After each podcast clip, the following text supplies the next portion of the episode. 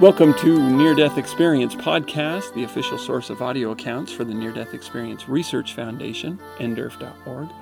I'm Chaz Hathaway, author of Life in the Spirit World What Near Death Experiences May Teach About Life on the Other Side. I'm a little bit short on time today, so I'm going to share a shorter experience today. I apologize for that. But uh, this is from NDERF.org, and this is William who says, when I was 10 years old, my parents got a divorce. It was 1976, October, I think. Anyway, our family was split up, and before I knew it, I was living with my grandparents. After a short time, I came to realize that our family was never going to be together again. I went to bed one night very upset, crying and hyperventilating. Somewhere in that time frame, I was face down in my pillow because I did not want my grandparents to hear me.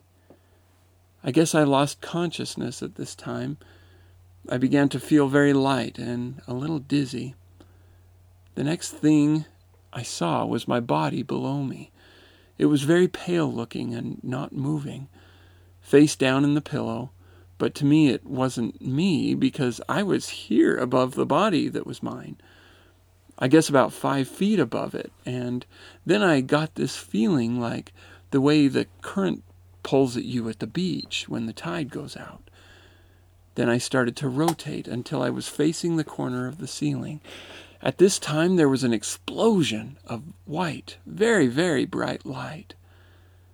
Then the room started to fade away, and this light took the shape of a tunnel that surrounded me. At this time, I was being pulled at a high rate of speed, and there was somebody with me. I felt safe and loved and at peace. This person was transparent, but I could still see him smiling at me and saying to me, but not talking with his mouth, but, tell, but his mind telling me, everything is fine. Then at that moment, we were in this place of beautiful, warm light, and millions and millions of people all saying, The time is near. Be ready for the day. It was like a loud roar, but very loving the way it was said, and the music was like nothing I have ever heard to this day. It went right through you, and you were the music as well. Then I saw this being of light very bright, so bright that you could not look at this being. I tried to look, but it was much too bright, and this voice said to me, It's not your time. You have much to learn. Go learn. Don't worry. You shall be with me some day. Go from me now. I didn't want to go, but I had no choice in the matter.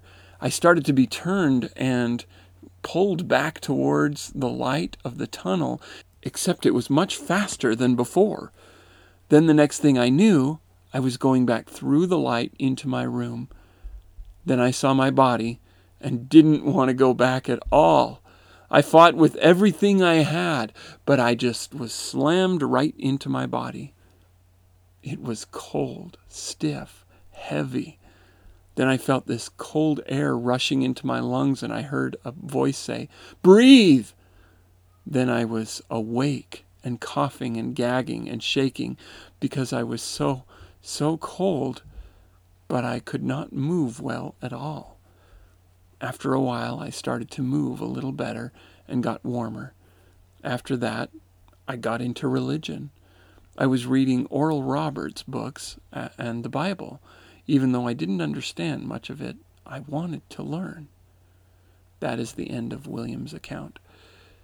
So I'm not sure from this if this was a near dying experience, uh, if, if maybe he had suffocated himself into his pillow, because he does say he was face down in the pillow.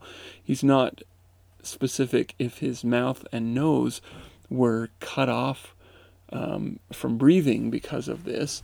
But um, he did say he'd been crying and hyperventilating. So he was obviously in a real state. And um, I think the combination of possibly being face down in the pillow, hyperventilating, and the trauma, emotional trauma that he was suffering, um, at the time due to his family situation. Now, I've heard of many experiences where people are nowhere near death and have a near death experience based on or from the trauma that they're experiencing, or, or maybe in a prayer, in a desperate moment of of fear or or of um, you know just desperation and so forth. There's there's no rule that I found that causes, if you will, a near death experience. Uh, there's nothing that if you do this X Y Z, this is what will result. I, I just haven't found anything like that, and but this is clearly a near death experience, um, just minus the death part. so he he finds himself out of his body, above about five feet above his body, and then feels this pull, and he describes it as like when the tide goes out and you're on the beach in the water, as it pulls you out into the water. Um, I not living on the coast have not experienced that particular kind of a pull, but I have felt the pull of rivers when you're in a river that is has a nice current about it. So I'm imagining it's something like that. I gather that it's for the most part, if not completely, out of his control, his movement at this point. Now, were he to try to fight it, were he to try to go somewhere else or put his focus elsewhere, perhaps he may have been able to go elsewhere. I don't know, but uh, but so far this experience is all just he's just going with it, and uh, and this is interesting. He's going through this tunnel and into this light, and he sees millions of millions of people. Okay, and, and, and I wanted to emphasize too, he has someone at his side. He doesn't seem to pay much attention to this person at his side but he's aware of there being somebody with him, a guide of sorts. This is so common with near death experiences that um, often they don't even notice the person until well into the experience and they realize that they've been with them all along. They just haven't noticed them until now. It's kind of like if you're walking down the street and you suddenly realize you're wearing your watch.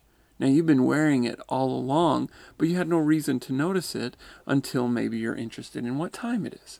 And so you look and you're like, yeah, I'm, you know, there's my watch, you know.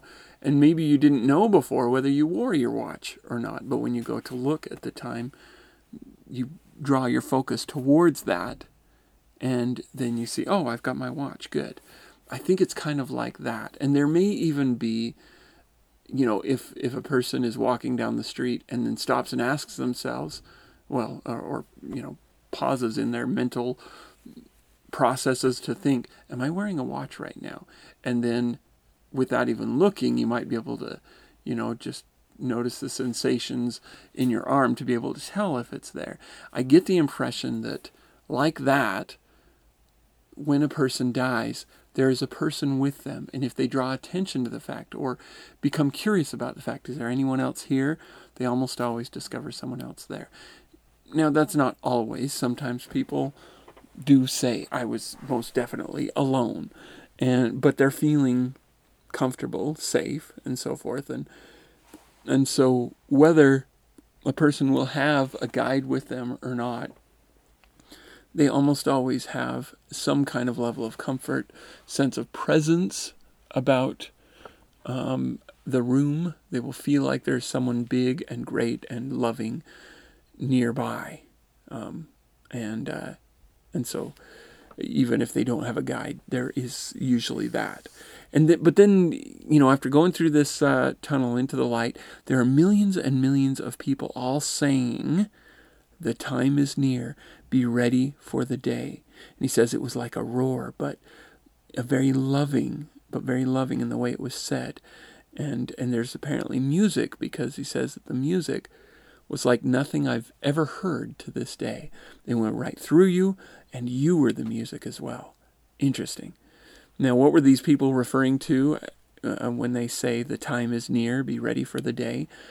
Well, obviously, I can't say for sure as a Christian, I want to say, you know, Christ's return. Other people might suggest the day that of, you know, humanity's great enlightenment, if you will, or or perhaps you know the the day when uh, when all of us will return to live with God again. Whatever it is, they are clearly looking forward to this day, and and I would be interested to know if this if William had inquired if he might have got an answer. I'm not sure. But then he finds himself in the presence of a being of light, so bright, um, too too bright to look at. Really, is is what it sounds like. I tried to look at it, but it was much too bright. And the voice said, "It's not your time. You have much to learn. Go learn. Don't worry. You shall be with me someday. Go from me now." And then the next thing you know, whoosh, she's rushing back down the tunnel, out of, through the light, and back into his room. And he's like, no, no, no, no, no, no, no. you know, I don't want to go back in there. And then, boom, he's back in his body. And it's uncomfortable and cold and so forth. Now, this is interesting because this is the kind of of experience that you usually get in a nearly dying experience. Um, but this person uh, was in turmoil and is experiencing that. However, when he does go back and he hears this voice say, breathe, he says, Then I was awake and coughing and gagging and shaking because I was so, so cold, which makes me think he probably wasn't breathing. He probably, you know, it could have been a situation where he'd been hyperventilating and therefore getting too much oxygen and then face planting. You know, if you hyperventilate yourself and then hold your breath, you can go a long time without even feeling that uh, that desperate sensation of needing to take a breath. And it could be that in that time he passed out and so was cut off or or even fell asleep and then went into a near death experience. I would not call this a dream. This is way too near death experiency to call it a dream in my mind. But um, but it could be that he dozed off and in dozing off his body passed out and and you know began lacking oxygen and maybe it became a nearly dying experience i'm not sure. Um, it's irrelevant in my mind how the experience happened. Clearly it did and there was that message that most common message. It is not your time. You must go back. And he has the addition. You have much to learn. Go and learn and then given also the assurance don't worry, you'll come back to be with me someday. That's so cool. So cool. Anyway, if you would like to support the podcast, either um, you can either purchase the book Life in the Spirit World, which is available on Near Death Experience Podcast.org. Also, you can go to patreon.com slash ndecast and become an ongoing monthly contributor. You can also contact the podcast either to share a comment, ask a question, or to share your experience by emailing near death experience podcast at gmail.com or by calling 970 NDE cast. And once again, thanks you guys. Thank you so much for listening.